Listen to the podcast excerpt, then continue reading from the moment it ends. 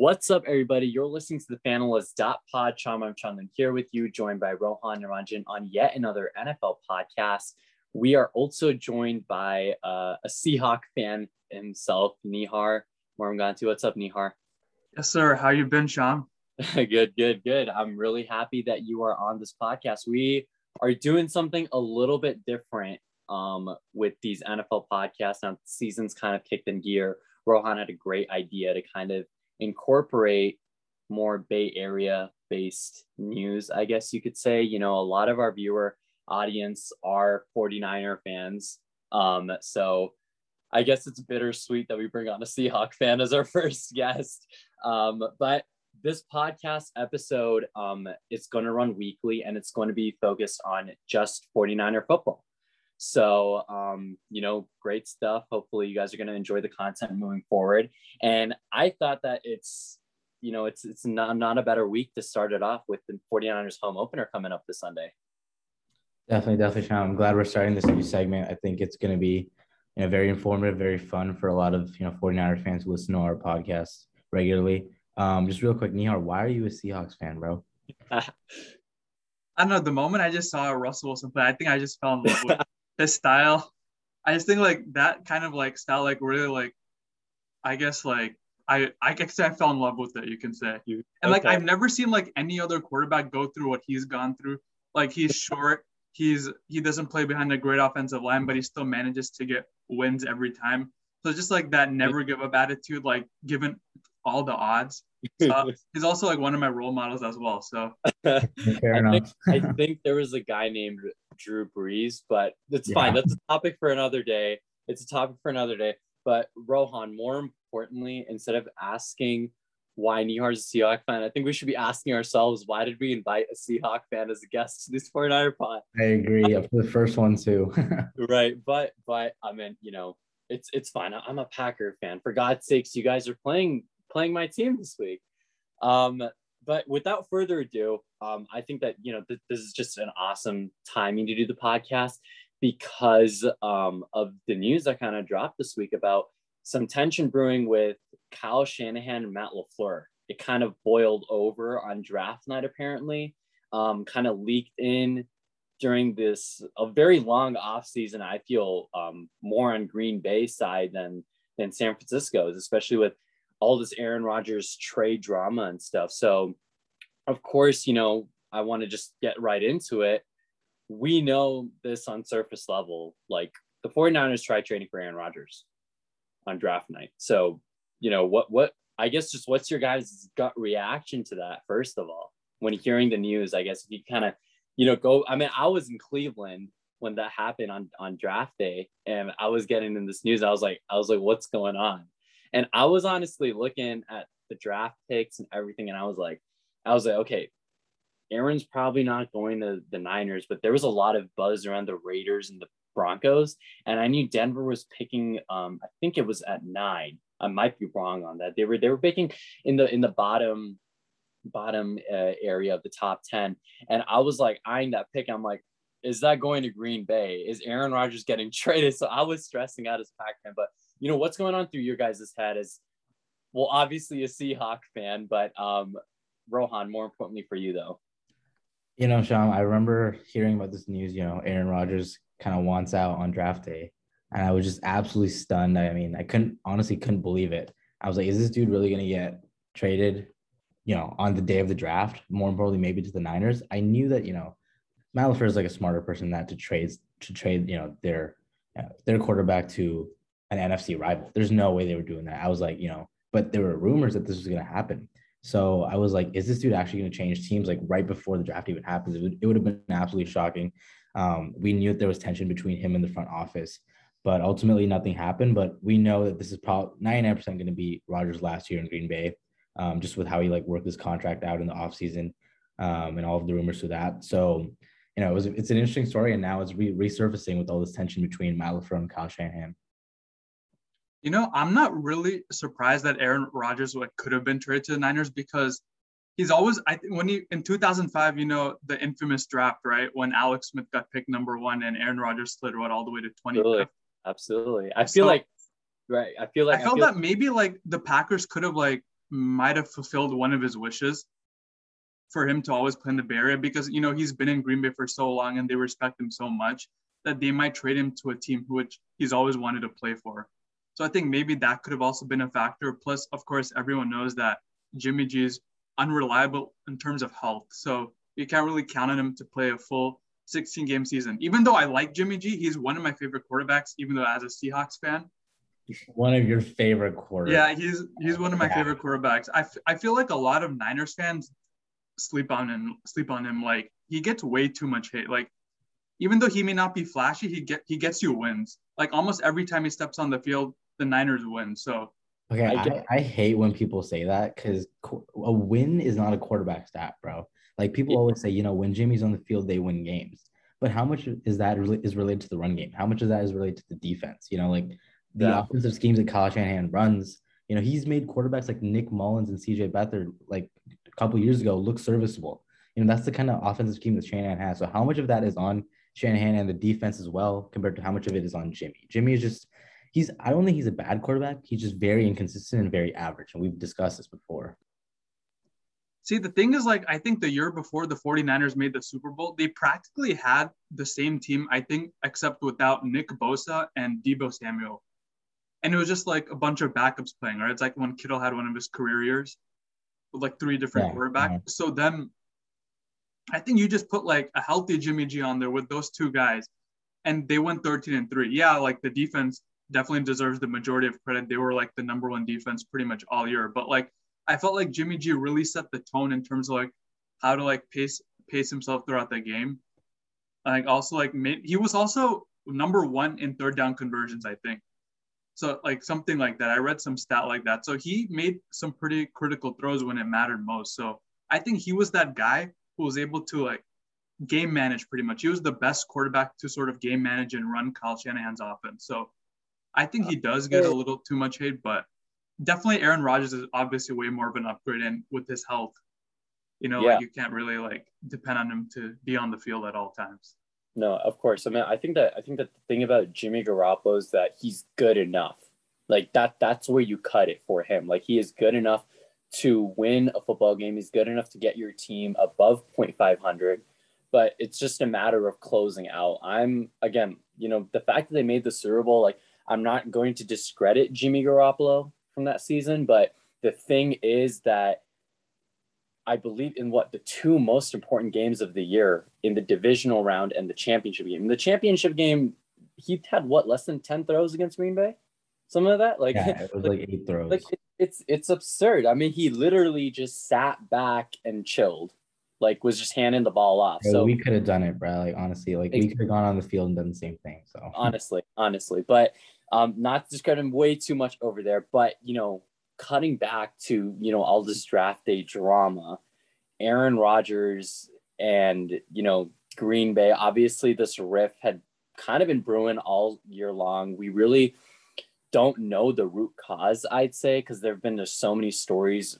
buzzing throughout the off season. But I think the most obvious one could have been, you know, Jordan Love getting drafted. Even though Rodgers won't admit it, I feel like that is, you know, what kind of pushed it to the limit. Um, but ultimately, we are, you know, kind of diving back over here, and Aaron Rodgers wanted the Packers to take the 49ers offer on draft night. And he was also convinced that he was going to be a Niner, way the like the way that things were going. Um, but before I get into this story um, that Michael Silver provided from NFL Network a couple days ago, you guys got any last things you want to say about uh, I mean, not really. I, I mean, I knew that I heard, I, re- I remember hearing that Rodgers thought the night before the draft that he was going to be a 49er the next day. Um, mm-hmm. And it all came out, you know, that Thursday of the draft. You know, as me as a 49ers fan, I was like absolutely freaking out. I was like, is this dude actually gonna, like, we're Super Bowl bound if this guy's our quarterback? Like, he's like the missing piece, honestly. Um, but yeah, go ahead, Sean. I want to hear more about it. Okay. So I'm gonna break down the story for you guys and feel free to interject any anytime along the way if you got any thoughts. But here it goes. Okay, story time for all you listeners and my one Niner fan and Seahawk fan on this podcast. So here it goes. All right. So minutes before the start of the draft, okay, 49ers offense coordinator Mike McDaniel, he was on a FaceTime call in his office, and he was actually talking with Robert Saleh and Mike LaFleur. Mike LaFleur is, of course, Matt LaFleur's younger brother of the Green Bay Packers, and he joined Robert Saleh's coaching staff with the New York Jets. And of course, Saleh and LaFleur were previously assistants for Kyle Shanahan in San Francisco. Now, they both were in, you know, obviously their office in New Jersey, now with the New York Jets. They're on this FaceTime call with McDaniel. Now, McDaniel's office door was open, and some other 49er coaches walked in, and there was playful banter exchanged on both sides. Now, shortly after, the man of the hour, Kyle Shanahan, enters McDaniel's office and he chimes into the conversation. Now, keep in mind that this Aaron Rodgers news, it had broken just hours before this phone call had happened because this is minutes before the NFL draft. And reports were out that the 49ers actually called and inquired about Aaron Rodgers. And that phone call was likely between Kyle Shanahan and Matt LaFleur. So the Jets, who had the number two pick in the draft that night, they were expected to take BYU quarterback Zach Wilson, which is what happened.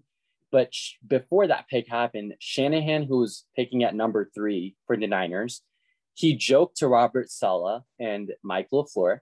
He said, I hope you guys don't take a different quarterback and cross this up. We haven't looked hard enough at Zach Wilson. Then Mike LaFleur replied and said, What do you mean? You've already got your quarterback, Aaron Rodgers. Oh man, bro. So I'm gonna stop over there. We're gonna get into the rest of it, but that's I, I like I, I don't know. Like it's it's kind of it's kind of weird, especially coming from the younger brother of the Packers head coach. First of all, saying it. Um, I will continue by saying that Shanahan, he said he he tried to brush it off as a joke when um, Mike LaFleur said that. Um, and then he said, uh, and he jokingly said, he was like, hey, tell your brother Matt to call me back. He's not been returning my calls. And then Mike LaFleur said, um, yeah, can you blame Matt? You know, he, he has Aaron Rodgers. So can you blame him? So at this point, apparently several people familiar with the phone call were within the room or in the vicinity. They saw that Shanahan got visibly upset on the FaceTime call and he just hastily left the room. Wow. I mean, yeah, yeah. When when they interviewed Shanahan uh, earlier this week about you know that phone call and you know what was what what went on between him and LaFleur, and he basically said you know it was a due diligence call. He was just doing his diligence, seeing if, if Aaron Rodgers was available. But after hearing that story, it seems like there was way more you know depth into it, and it was a lot more you know kind of like trying to get Rodgers to come to the Bay. I think that is what LaFleur was upset about all this time where he thought basically Shanahan was trying to steal Rodgers from, you know, like John Lynch, Shanahan kind of talking in Rodgers' ears, like, yo, come to the Bay Area, like, yo, come to the Bay Area. Like, I mean, it clearly wasn't just a diligence call. Like, they, I think they did a lot more than that. I think the fact that they were like this close to getting him, like Shanahan, like obviously brushing it off, but you know, in his mind, he's like, oh my God, like Aaron Rodgers is right there. I just feel like that also like plays into his into his mind because like you could kind of see like he's kind of been like iffy about Jimmy G as oh, well. So like, hundred percent. I mean, you don't trade up to number three pick to not get a quarterback first of all in the draft, and the fact that they got a quarterback just revalidated the fact that Jimmy G is not the future um, in San Francisco. But yeah, sir, go ahead, continue what you were saying. Also, I wanted to say like something earlier. I think your previous question, I think on why Rodgers wanted out. I think also like it not it's not about not just the Jordan Love pick, but also kicking a field goal on the on the fourth and goal instead of going for the tie yeah. and the two point conversion. I hundred percent agree with that. One one one thousand percent agree. But the thing to me that really has not been making sense is that the one person that has stick by Rodgers' side throughout this entire offseason, and Rodgers have been advocated for it by posting on social media like good comments and stuff is Matt LaFleur. So that's what's kind of, you know, mind boggling to me. And the thing is that if you are in a game, let's keep in mind Rodgers won MVP this past season. He's the reigning NFL MVP. It's his third award. When you have accolades like that and I know that for sure when Matt LaFleur was hired, he knew he was coming into Aaron Rodgers' team. You know, like you know that. So the thing for me is that when you are in an in-game situation like that, I have to believe that like did Aaron not say I want to go for it? And if he did, if he did, like I I want to give Matt the benefit of the doubt to be like to say, yeah, let's do it. You know, you don't you don't reach the NFC Championship two seasons in a row by accident.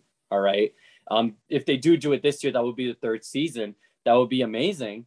But just it was something different about last year. It was also Rodgers' first home NFC Championship game you know everything's on the line there. Like I, I find it so damn hard to believe that you don't even have a slight conversation about that if Aaron said anything in the moment. Um, mm-hmm. obviously looking back on it hindsight, you know, everything's 2020 in hindsight. So I mean, I think, you know, that might have been, you know, maybe not the starting point. I, I think there's always tension between Rodgers and management, maybe not with LaFleur, but definitely with the executives. I agree with that.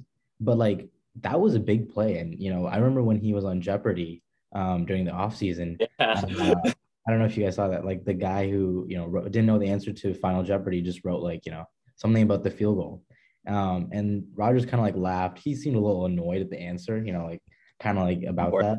Um, but, you know, I mean, I'm, I would, I would be pissed too. Like if, if, I don't know if this happened, like you said, Sean, I don't know if it happened, but if Rodgers wanted to go for it and LaFleur said, no, we're, we're kicking the field goal, like I would have some animosity animosity towards my head coach like that too. Like I'm I'm a reigning MVP.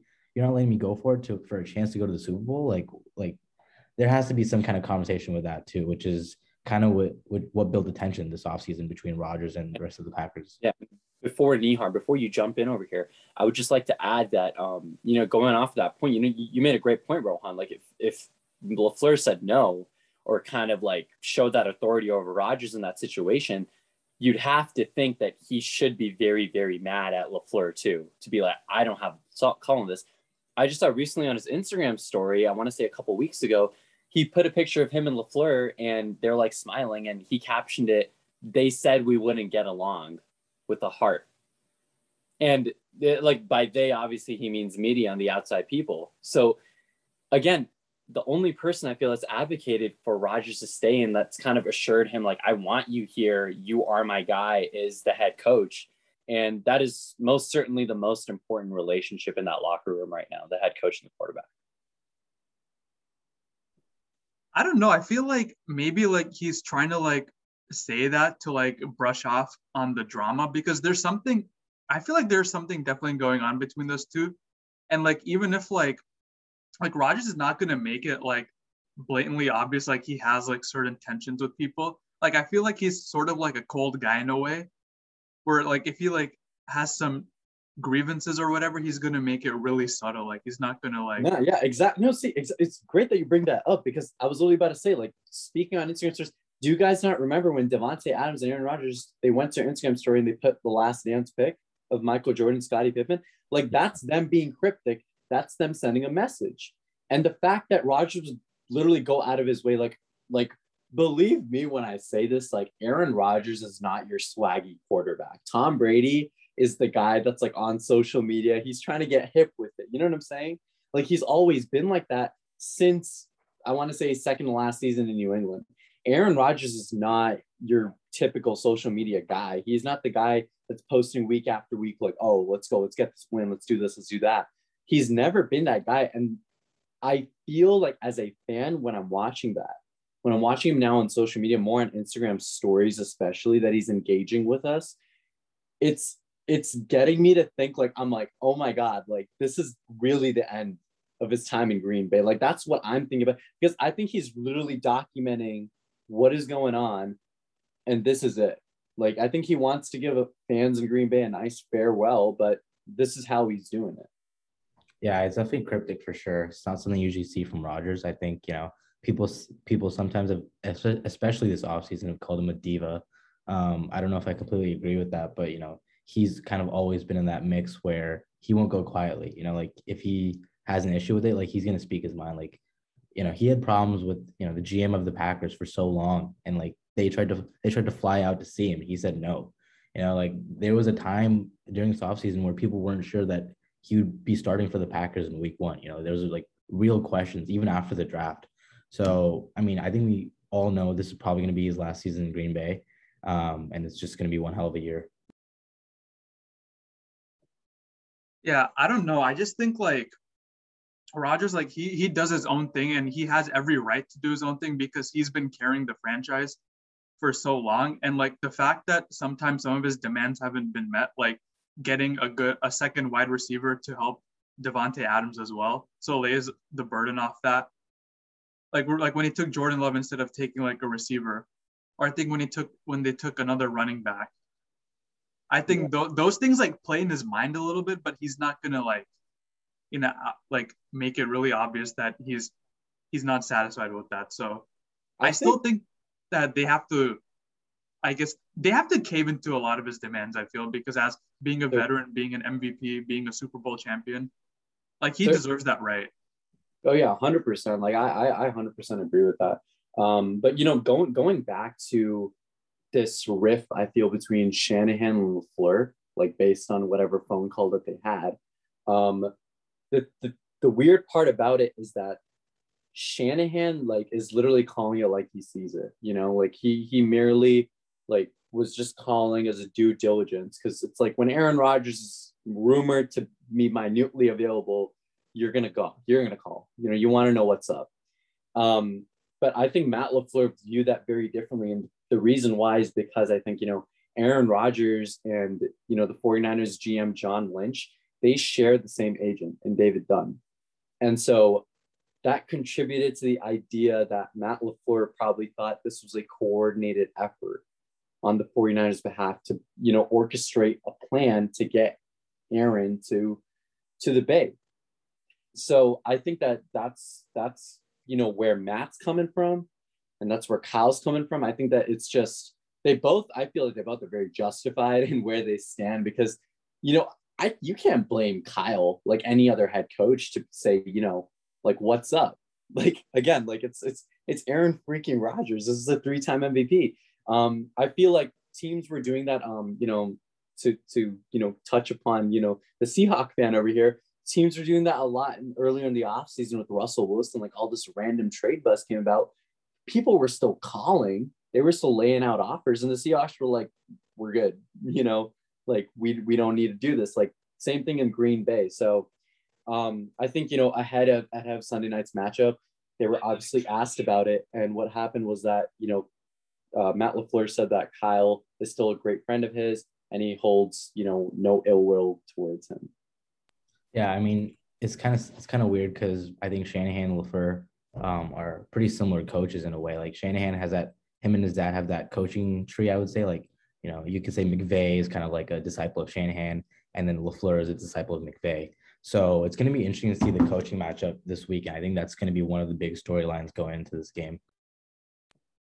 Wait, so you think Matt LaFleur might have been upset because it, it was uh they're trying to orchestrate something like behind his back in a way because yeah that that's that's what I really feel like where the tension's coming from, right? Because obviously mm-hmm. LaFleur wants to keep Rodgers. he wants to go for that one last run. You know, it could, it could, be because like you know they reached NFC Championship two years in a row. Like they were so close to making the Super Bowl. But yeah. like I think when he found out that maybe it was like his good friend and maybe someone he looks to as a brother, I guess as well, mm-hmm. that he was uh they were trying to get his quarterback behind his back. I felt like that's where all the tension was brewing. But like yeah. luckily it didn't explode too much where it became like it escalated into a full blown drama. But yeah. No, there's always something fishy going behind the scenes. I just felt like it's it's so weird. Like the younger brother of LaFleur to say something like, "Oh yeah, like, like you guys got Rodgers, like you have him." Like I know it was satirical, but the fact that Shanahan like vividly got like upset, you know, like that's that's the part that's like very interesting. I think that Shanahan was probably a little bit frustrated that, you know, Green Bay was obviously unwilling to cooperate, rightfully so. It makes sense why they wouldn't be. Um, but you know, LaFleur did add that you know Shanahan has got a responsibility to everyone within the Niners organization, and that if there's an opportunity to get a guy like Aaron Rodgers, he said that he's not going to hold that against them. And that it will have no effect on their relationship. So I think that, you know, now the football season's kind of like kicked off and we're kind of into it. Um, you know, the two guys, they're very involved with their teams. You know, they're focused on who's on their squad right now.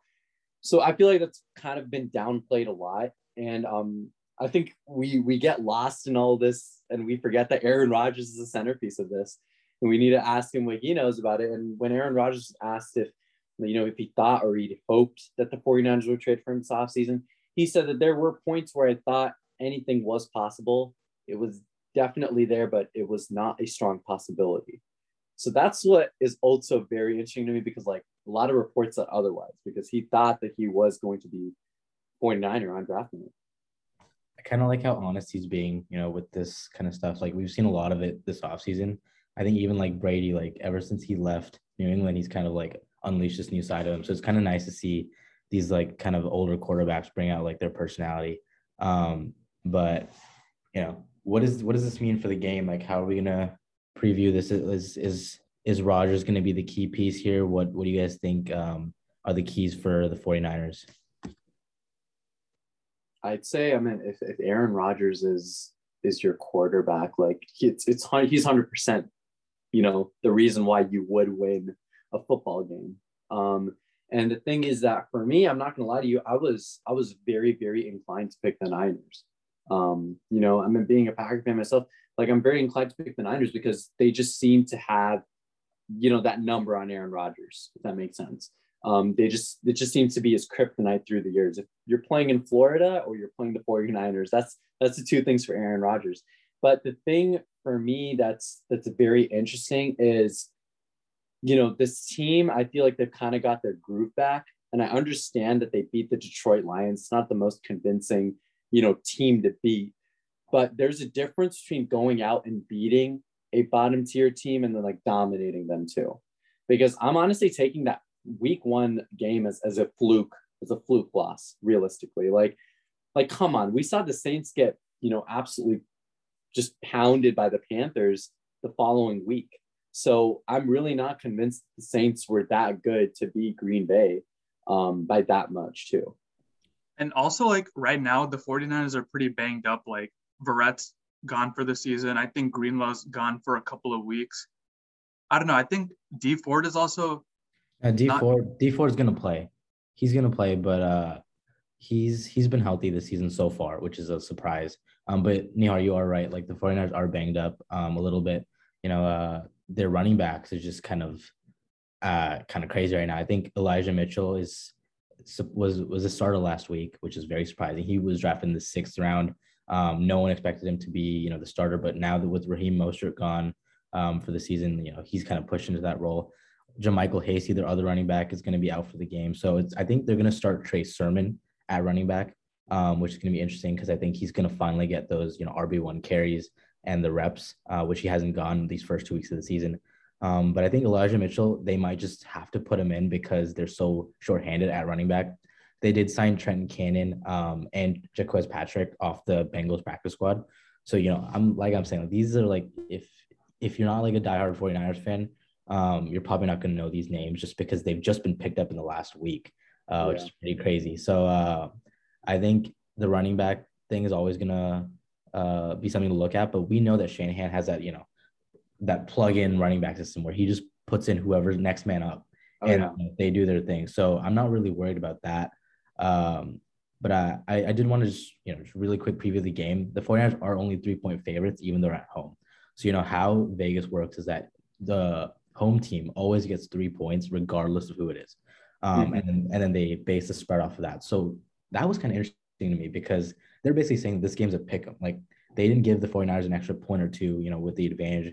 They believe it, it's basically a toss up, even um, though the 49ers are at home. Uh, so what do you guys think about that? I thought that this is a little bit more lopsided of a matchup, um, favoring the Niners. But I want to hear your thoughts about whether you guys think you know this line is too little, or you know are the Packers being undervalued as well? Oh, yeah, so I think the Packers may be a little bit undervalued because I think, yeah, like Shyam said, like that week one loss, like that, that's never going to happen to them again. And like Aaron Rodgers will always adjust. Maybe it's because they didn't have as much uh, chemistry in the offseason, I guess, because with all the drama going on. So they might have been a little rusty in week one. But also, I would say that in week like Saints are a top five defense pretty much. So I guess I would give them a little credit there. And like also like with the Niners being banged up a little bit as well, I feel like this is a chance for Rodgers to go out and do his thing. See, the, like, the thing is, the Packers are also banged up. They're down to their third string left tackle. You know, David Bakhtiari is out. I think he's on short term IR. And now um, Elgton Jenkins is also doubtful for the game. He's not expected to play. So I think that's going to be huge, um, especially for the 49ers D line, which is probably you know their best part of their defense. Nick Bosa is going to absolutely get after Aaron Rodgers, you know, with the third string. You know, when he when he played uh, Bakhtiari in 2019, he basically destroyed him. And Bakhtiari is one of the best left tackles in the game right now. Um, so if you're coming down to the, your third string left tackle against Nick Bosa, that's something the Packers really need to be concerned about. I think if Aaron Rodgers does not have enough time to throw the ball, it doesn't matter how bad or good the 49er secondary plays. If he can't even, he doesn't even have time to throw it to, you know, Davante Adams or, you know, Allen Lazard, whoever it is. So that's yeah. going to be something to watch out for. No, it's certainly true. And like, I like, I definitely agree with that. You know, like I think Ron, you're the one that's been like advocating for left tackle position as probably the second most important position in football. You know that you should also pay. Um, but I, am not trying to sound like a Nick Bosa hater on any level. I'm a huge fan of him, and I understand what he did to David Bakhtiari. It was it was week 12 of the 2019 season. I remember, and um, the thing though for me is that that was also when he was just absolutely dominant force. He, I don't want to say that he doesn't like. I, I um, actually he really does not look like the same guy that he was in the rookie season, and that might be because you know teams might just be doubling up on him on that left side because he is the blind side guy. Um, I would say Green Bay certainly still has reason to worry when you're down to like just not even your third, but even your second guy at the left tackle position. Like it's you're you're already playing with fire over there. But the thing for me though is that especially last week, what I saw with Aaron Rodgers was a lot more quick releases than I expected, like especially out of the backfield, like with Aaron Jones, getting Aaron Jones, like that involved with the offense was like very surprising to me. And like Aaron Rodgers, like his touchdowns were just, it was just too easy. Like he was literally just tossing like three, four yard balls at the goal line, just spread offense. And that's where, you know, you were kind of saying like how like you know, Matt LaFleur is kind of like a disciple of the Shanahan line of, you know, play calling and the way that he runs his offense. So the thing for me is that if Aaron Jones gets rolling for this team, and and on top of that too, they don't have cornerbacks. Like who's going to guard Davante Adams? You know. The thing is, right, Nick Bosa, I don't really agree with you completely that he hasn't been as dominant as his rookie season. He already has three sacks in two games. Um, you know, he might not be getting as many pressures as you know Armstead or Kinlaw, but that's mm-hmm. probably because you know he's getting doubled at the end, um, and that kind of allows the other defensive ends to like go get the quarterback. But he still has three sacks in these two games. Um, and you, when you're facing it's a third string left tackle, that's something to be really, really worried about. I do agree, though, that if Aaron Jones gets going, it's going to be very hard for the 49ers because so far within two weeks, they've been in the bottom half of the league in run defense. Um, so that is a little concerning, especially since, like Nihar said, they don't have like Dre Greenlaw, um, one of their corner, one of their uh, inside linebackers. And if Rodgers ends up extending the play, you know who's going to guard. You're right. Um, Emmanuel Moseley, their top corner right now, is expected to play this week. Um, he was he he was out with injury for a couple weeks, um, but he's expect, expected to make his season debut. I think they're going to start Josh Norman on the other side, um, and then maybe put like Deommodore Lenoir in the slot. But I think that that's a little concerning, definitely, if you're a 49ers fan.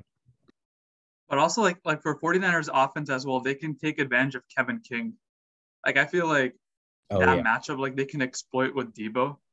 Yeah, hundred percent. And Debo, Deebo leads the league in receiving. You know, it's a very sneaky good matchup for the 49ers for sure. But the thing that's very concerning for me on the Niners side of the ball is that, you know, in, in the three matchups as head coach, like Kyle Shanahan has outgained Matt LaFleur's like Packer squad by 54 rush yards per game.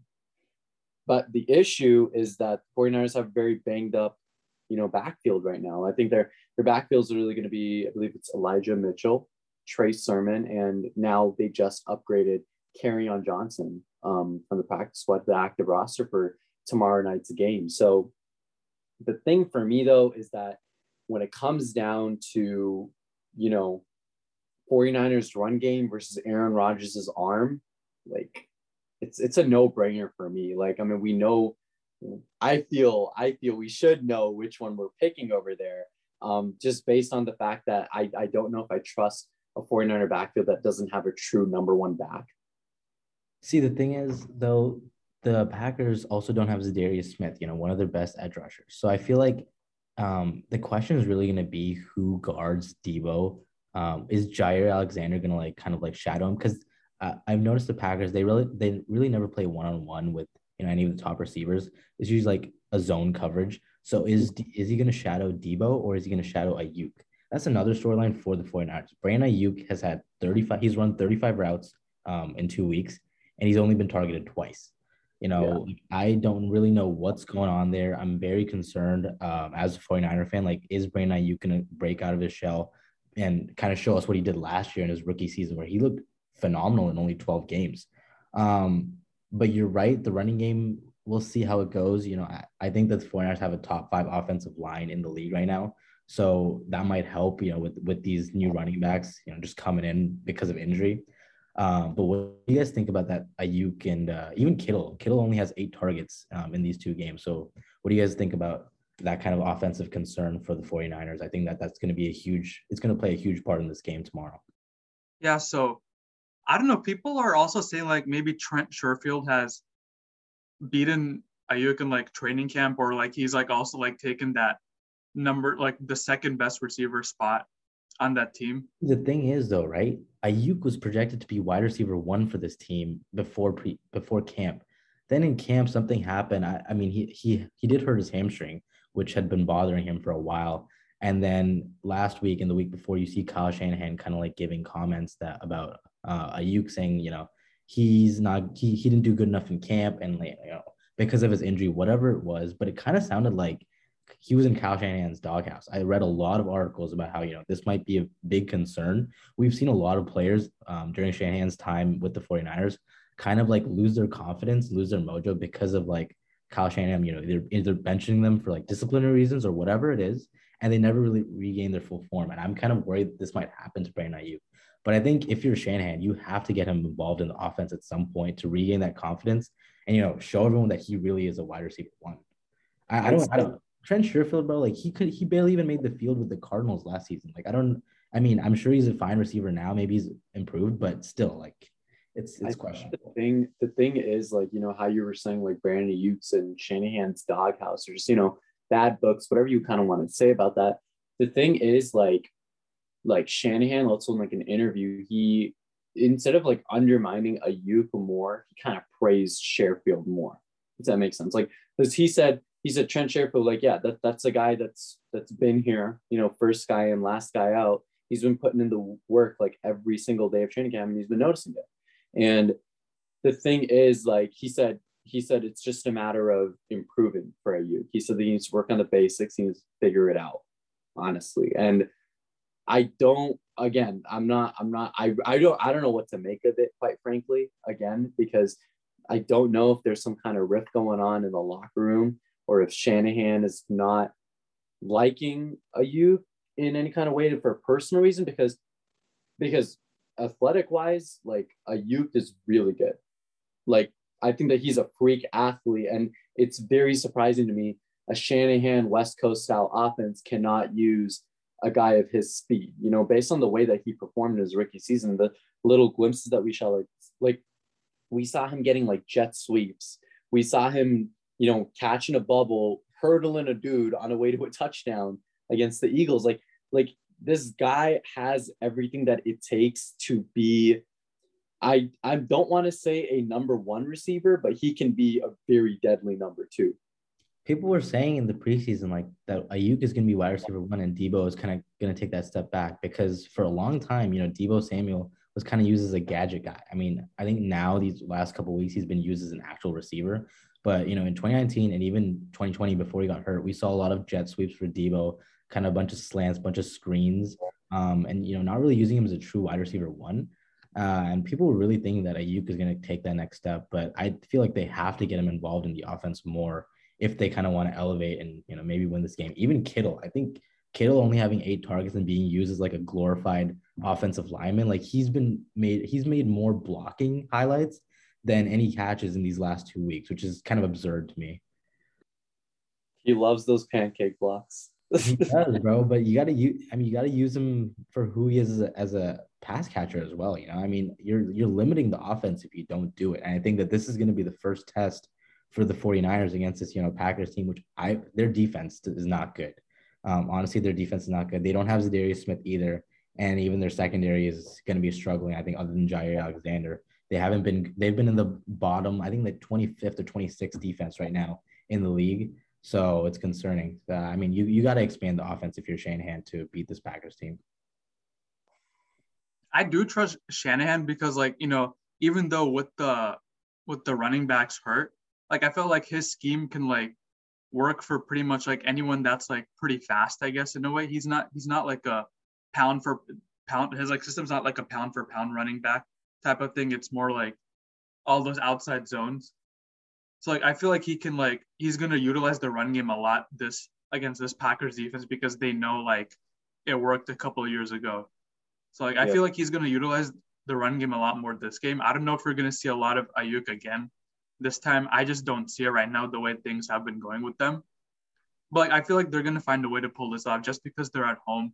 You know, they're in front of the fans, mm-hmm. and also they've they've had Aaron Rodgers' number for a good amount of time. So I mean, it's it's the home opener. It's the first game for them. I think since like uh, November uh, for the fans. So in November of last season, oh, yeah. the weren't allowed to play because of COVID protocols at Levi's.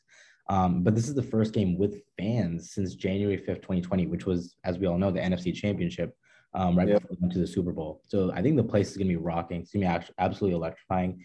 And now I want to bring up do you guys think we're going to see Trey Lance in this game? The, a lot of people are saying this is like you know, maybe a good time to put him in, you know, bright lights, um, you know, maybe throw the Packers a little bit off uh, if, you know, Jimmy starts struggling. What do you guys think? 100%. Like, no, nah, like he, he he's going to play. Like, really? they get, they get inside the 10, he's, he's coming in. He's coming in. Like, um, like, I don't think it's too crazy to say that, um, like he's he's gonna have a read option play and it's it's gonna go for a touchdown. See, the thing is, I don't want him to be used like how Taysom Hill was used last season with the Saints. I don't want him to mm-hmm. become this kind of gadget guy. I'm like, I don't think he will be in the long run, but I'm just kind of waiting for when is this transition going to happen between, uh, you know, the passing the torch from Jimmy to Trey. I think maybe until Jimmy starts being really inconsistent or he gets hurt. Um, but I think it would be exciting to see Trey Lance for a couple plays. Nihar, what you think? Yeah, so I think I also agree with Sean that it's going to be inside like the 10 and like they might they might use him for maybe like like a one yard line, like a QB sneak, maybe because he's pretty built.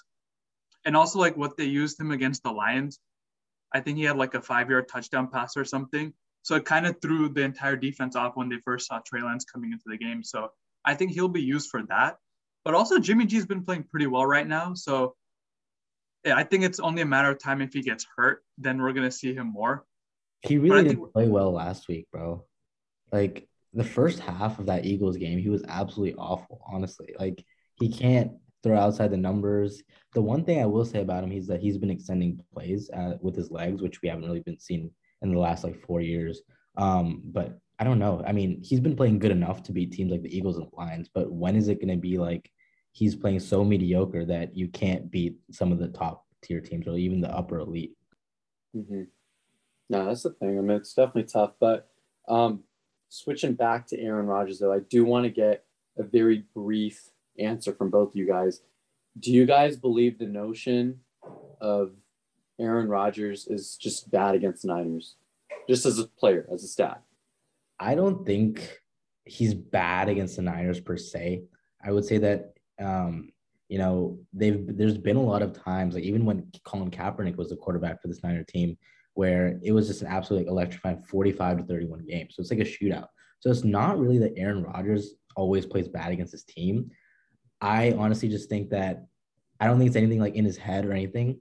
Um, but it's usually something like really weird. Like last uh, last time they played in the NFC Championship game, like Raheem Mostert had over 200 yards and four touchdowns. Um, and I think that there's just some things you can't overcome when a team is rolling like that and only throws the ball eight times. So by no means do I think that this is just some like weird mental block for Aaron Rodgers where he like struggles against his team. Like he puts up the numbers from time to time, not all the time against his team, but you can't deny their defense, bro. Like I, it's just, yeah. Yeah. Sure. I just feel like the 49ers, like throughout, like have always been able to play him well. It's not anything Rodgers can't do. I feel like 49ers have like the right pieces and like they have the right schemes for Aaron Rodgers, especially like even like back in like 2000 like 12 or 2013. I don't know, like the Jim Harbaugh days when they had like their big front seven with like Justin Smith, Aldon Smith, and you know Willis and Bowman. So like you need like a bunch of superstars to pretty much take down Aaron Rodgers on the defensive end. That's what I think I guess has caused his some of his maybe struggles you can say against the 49ers because they've had all those type of players to like match up against someone like Aaron Rodgers. But regardless of that, he's still going to get his numbers, but he may not be as efficient. But I still don't think it's a mental block or anything like Rohan said. It's just like, I just feel like the 49ers just know how to match up against him better. So interesting. Okay. So the reason I asked you guys that is because I'm going to read you Aaron Rodgers' stats, career stats against the Niners. Very interesting. Nihar, going off of what you were saying about efficiency and you know how they always have his way. Aaron Rodgers has a 104.0 career passer rating against the Niners, which is the highest of any starting quarterback against the 49ers in all time with a minimum of 10 starts at least. So that's just something to lay out for you. Another very interesting thing that I did notice though was that apparently Aaron Rodgers, like this is this is a short week for Green Bay. Keep in mind they played on Monday night. Now Aaron Rodgers coming into this game when he basically has five or fewer rest days for the most part since 2018. He has the highest win percentage, the best touchdown interception ratio, and passer rating among starting quarterbacks since 2008 with a minimum of 10 starts as well. Wow. I mean, yeah. I mean, what can you expect, bro? Like, we know he's elite, you know, like interest. Yeah. He's I mean, you can't blame all of their losses against the Niners throughout these years like on him. You know, I don't think it's they're not losing because of him. The, the, reason the reason I brought that up is because I want to get rid of that notion. Like I gotta defend my boy Aaron over here. Like, like, like, yeah, we we suck. All right. We the Niners beat us, blah, blah, blah. But it's not, it's not all on Aaron. You know, like how you said stuff like how can you control the fact starting running back goes for 204 touchdowns? Like, you know, it's absurd. Yeah. Um, but last thing I want to touch up on before closing today's podcast is switch it back to Jimmy Garoppolo. Something that he did mention heading into this matchup, and you know, with all this buzz about Aaron Rodgers, the whole trade stuff that happened, something that's that's kind of brewing over there is that he said that he may most likely talk to Aaron Rodgers about his uncertain future with the 49ers and how to go about it. So yeah, I, I saw that report as well. I mean, we I think we all know this is probably going to be Jimmy G's last season in San Francisco. Um, mm-hmm. with the arrival of Trey Lance to the Bay, um, I think Trey Area is going to take over sooner than later. Um, so you know, you know, Jimmy gave us some good times, bro, but you know, it's time to say goodbye. I think it's you know, it's it's it's good. You talk to Rodgers, like he's going to be leaving too. You guys can leave together. Yeah. Um, so what do you leave together? Where like you think they're gonna sign with the same team and Jimmy Garoppolo's with a yeah I'll, I'll be your backup. Like I've already backed up another number twelve back in the day. I could do it again. hey, you never know, bro. I mean, they, they could be they could be talking about their destinations. I don't know. They're you know they're not gonna go to the same team, but it's something it's something to look into for sure. Okay, if he's like hurt again and like he's just gone for like a number of weeks, I think yeah, it's time to pull the plug on him and just like stick with Trey Lance. But I think if he's able to have a healthy season, and lead them to the playoffs, which I think they will make the playoffs, I think you need to keep him for a couple more years just so oh. maybe Trey Lance could. There's could get no that. way. There's no I, I, way. I, I, I, I think the I think the 49ers management is too harsh on him. Like it's not it's unfair what he's gone through. Like like you've had your first winning season or like the first super you went to the Super Bowl when he was a starter like just a couple years ago. Now like you think like with another quarterback you can do that again? I don't know. It's not as easy as it looks. So unless like the next quarterback that you get is super elite like let's say you replace jimmy g like with like an aaron rodgers or a russell wilson type of quarterback i'm just saying throwing out oh, there. okay then, yeah, yeah. Spit, spitball russell yeah, yeah, I had to throw him in there, but you, They're But not I'm gonna just do saying- that though. They're not gonna do that because they drafted Trey Lance. They drafted Trey Lance for a reason. You don't trade up three first round picks Exactly. for a guy that you're gonna like keep as a backup for two to three years. I don't understand this like notion, bro. Honestly. Here's the thing. Here's It's gonna be a mistake. It's gonna be a No, mistake. going off of going off of Rohan's point though, I mean it's very true. Like Chicago too, you know, with Justin Fields, I think fans are just becoming impatient. They're like, start him, you know. I understand Chicago's approach with it in terms of like they're like, we don't want to rush them into a bad situation. They don't want to mess it up. Um, and fortunately the 49ers are on a better end of it because Jimmy Garoppolo's serviceable. You know, he's he's good enough to win games that they can be like, let's let's wait a year, let's take this. And I think that Trey Lance sitting here is to do him more good than not, realistically, because Shanahan's offense is very tough to, I think, execute at a high level. The thing is that the offense is already above average, mm, despite whoever you put in the quarterback, but it's who you put inside over there that that is going to elevate that to a top 10, top five, possibly team we notice it right now with Sean McVay and the Rams. You know, Sean McVay was absolutely phenomenal. By the way, Jared Goff, I was just seeing some crazy stat. He is winless without Sean McVay as his head coach. He's 0 9. So, Crazy, I mean, like, bro. just, it just shows the impact that the head coach has on on the game and on the offense. And the fact that now they have Stafford, do you see how the Rams are like, there's like this new life to their offense because they upgraded the quarterback position. Now, the fact that Kyle Shanahan, you know, the fact that they traded up and then they actually did so much studying on these guys, I'm going to trust, you know, who they drafted, why they drafted him.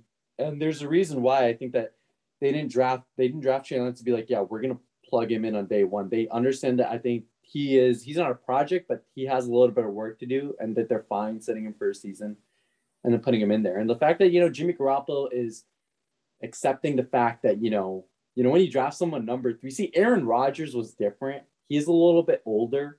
The fact that they still draft someone the first round sent him a message. He's like, is the clock ticking on me? And that's a rhetorical question because, yeah, it is. Like, realistically, come on. They did that with Brett Favre.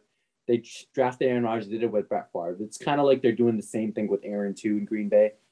But the thing is, with, with San Francisco, like, it's it's it's always Jimmy Garoppolo. I feel like has never been the true number one guy over there. And the fact that you know you go and draft someone number three overall, it, it makes a move very imminent very soon.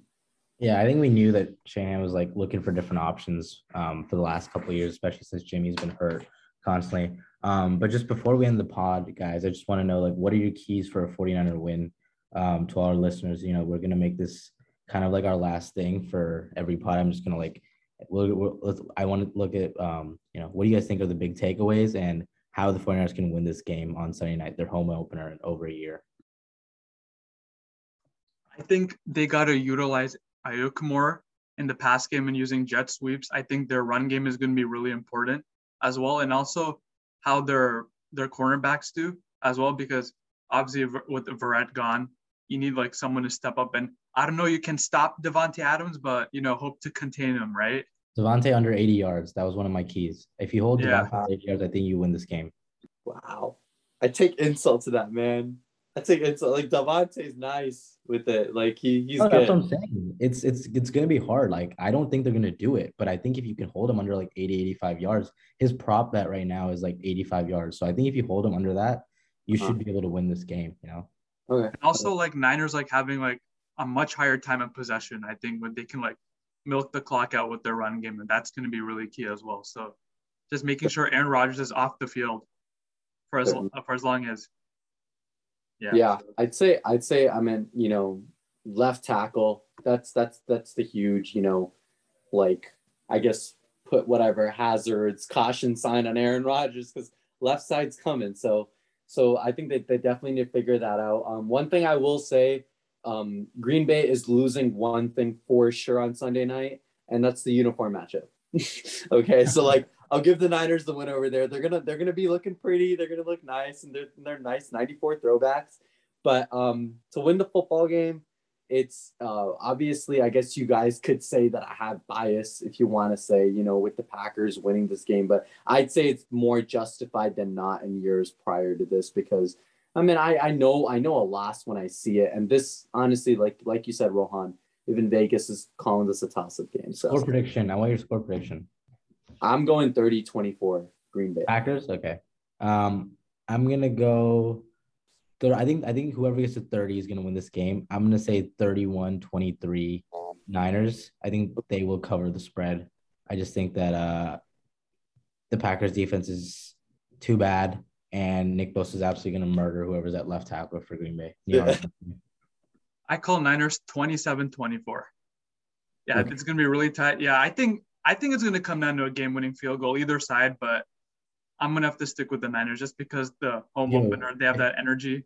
if it comes I down feel to like a it's gonna be game-winning- with Sorry, I didn't mean to cut you off. If it means if it comes down to a game-winning field goal, Niners are not winning this game. Robbie Gould has been struggling throughout preseason.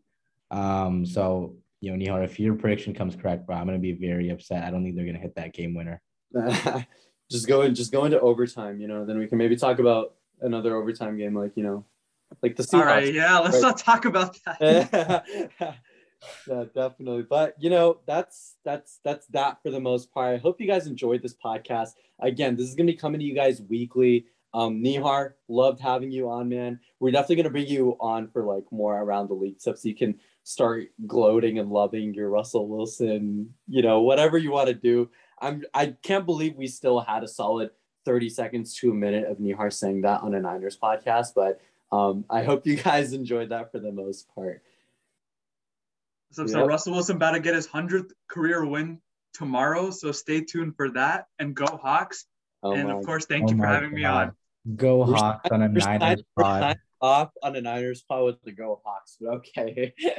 all right. But yep, that's all that we got for you guys today. Stay tuned for more at the Panelist dot pod. Shyam Ramachandran, joined by Rohan and Nihar.